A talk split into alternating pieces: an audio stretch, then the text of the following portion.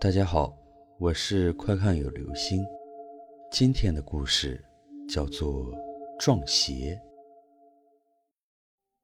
我所出生的村子三面环山，一面环水，听上去好像很不错的样子，实际上非常偏僻，交通也非常不方便。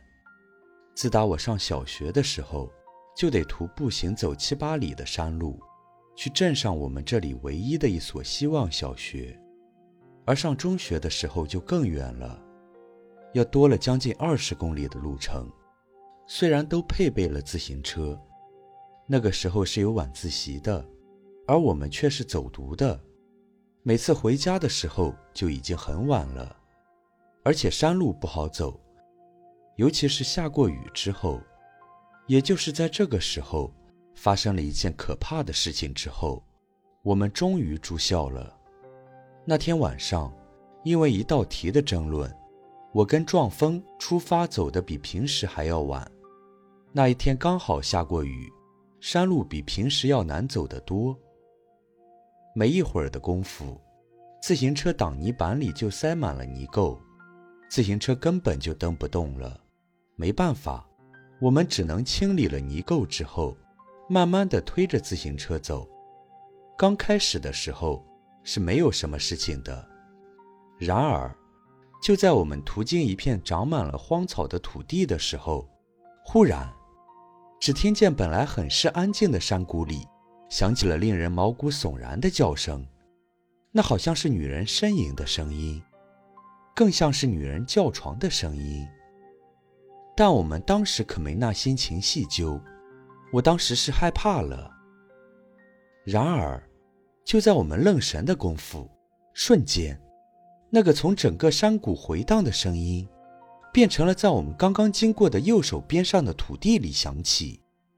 我们当时也是起了好奇心，突然就想去看看到底是谁在那里。该不会是真的有人在田地里做那事吧？于是我们三个人把自行车放在了田地边上，就壮着胆子走上了斜坡，走进了那片田地里。可就在这个时候，奇怪的事情发生了，那个声音突然又变成了在上一节田地里响起。我当时就觉得不太对劲，就说：“咱们走吧，我觉得这事儿有点不对啊。”出发也附和着我说要走，可当时撞风就来劲儿了，就跟变了个人似的，转过头来，冲着我俩说道：“要走你们走，我要去瞧瞧到底是啥人在做那事。”嘿嘿笑了两声，也不理会我俩，自顾自的就往上走。我们两个当然不可能让他一个人往上就走，当时就冲过去要把他拉回来。可他就跟着了魔似的，非得到上面去看看。没办法，谁让我们是朋友呢？我们两个就陪着他往上走。但诡异的是，当我们好不容易上了那节田地的时候，那个声音忽然又跑到了下一节田地里。这个时候，我们三个都害怕了，也意识到了问题的严重性。这一定是遇到不干净的东西了。也不管什么声音了，我们慌不择路的就往回跑。就在我往回跑的时候，突然觉得一阵阴风从我身边刮过，我不自觉的打了一个激灵，跑得更快了，连自行车我们都没顾得齐。在我回到家里后，把这件事跟我妈说了，把她吓得浑身把我摸了个遍，直到确定我确实没什么事。他才放下心来。可是我没事，就不代表别人没事。出发当时可能没什么事情，但是撞风问题就大了。撞风刚回家的时候还没事，可到了后半夜就开始胡言乱语，痴痴傻傻的。到了后来，更是吵着闹着要自杀，搞得整个村子都炸了锅。撞风他妈担心的哭天抹地，为了防止撞风出事，村里一大群人正追着撞风四处乱跑。我就在追捕的队伍里，村里乱的是一阵鸡飞狗跳。当时我离得他较远，只瞧着撞风跑得很快，上蹿下跳的，翻墙越沟，那是一个了得，估计飞人博尔特也跑不过他。而此时他的身后紧追着一大群村民，有男有女，有老有少，一边紧追着。一边还大喊着：“抓住他！快抓住他！”那些追赶撞风的人群里，还有不少人手里拿着粗壮的麻绳，显然是想把撞风抓住的时候把他给绑起来。终于在经过一番围捕之后，总算是把撞风给堵住了。我也围了上去。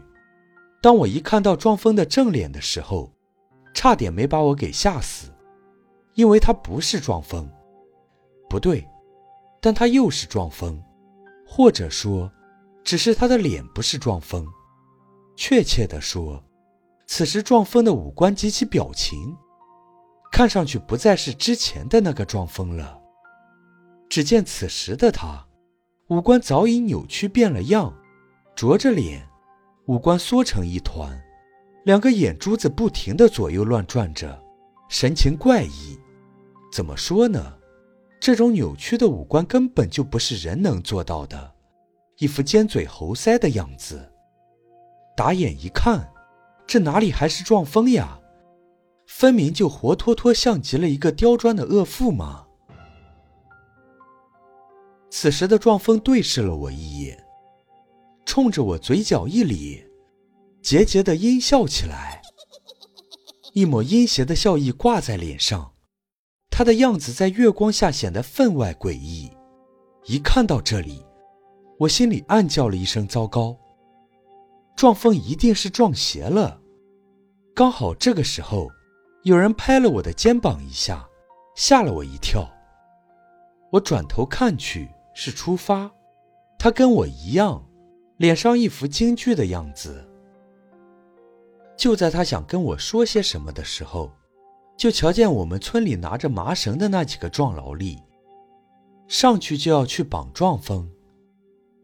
眼看着快到撞风近前的时候，他突然就跟发了疯似的，双手挥舞着大叫了起来，嘴里含含糊糊的，不是很清楚，但我依稀听得出像是在喊“你们都去死”之类的话语。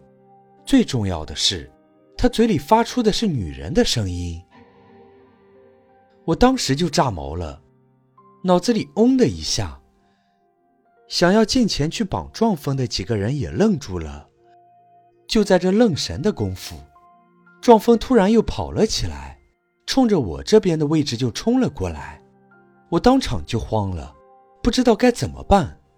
就在这时，突然我就听见有人在喊：“快抓住他！”别让他跑喽！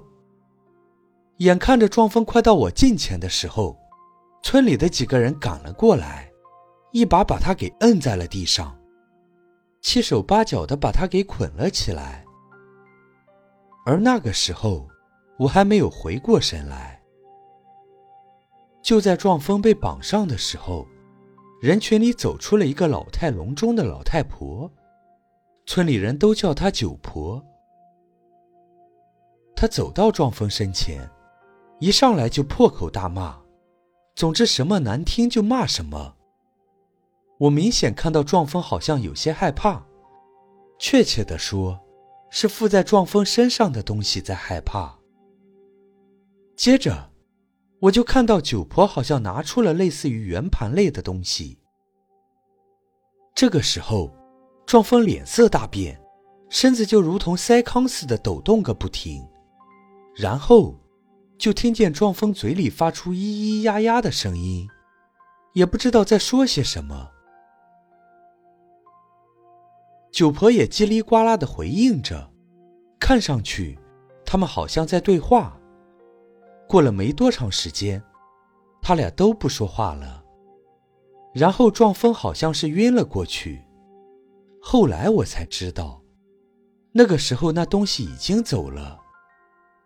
而当撞风醒来的时候，我们问他发生了什么事情，他一脸的茫然，好像是什么都不知道。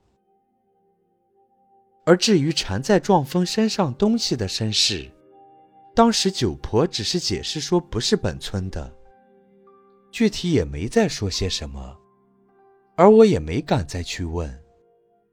村头的那片田地，每逢夜里我从那里走过，那个声音不自觉地浮上心头，我就会感到浑身一阵发冷，心有余悸。直到现在想起，我还是有些不寒而栗。好了，这就是今天的故事。撞邪。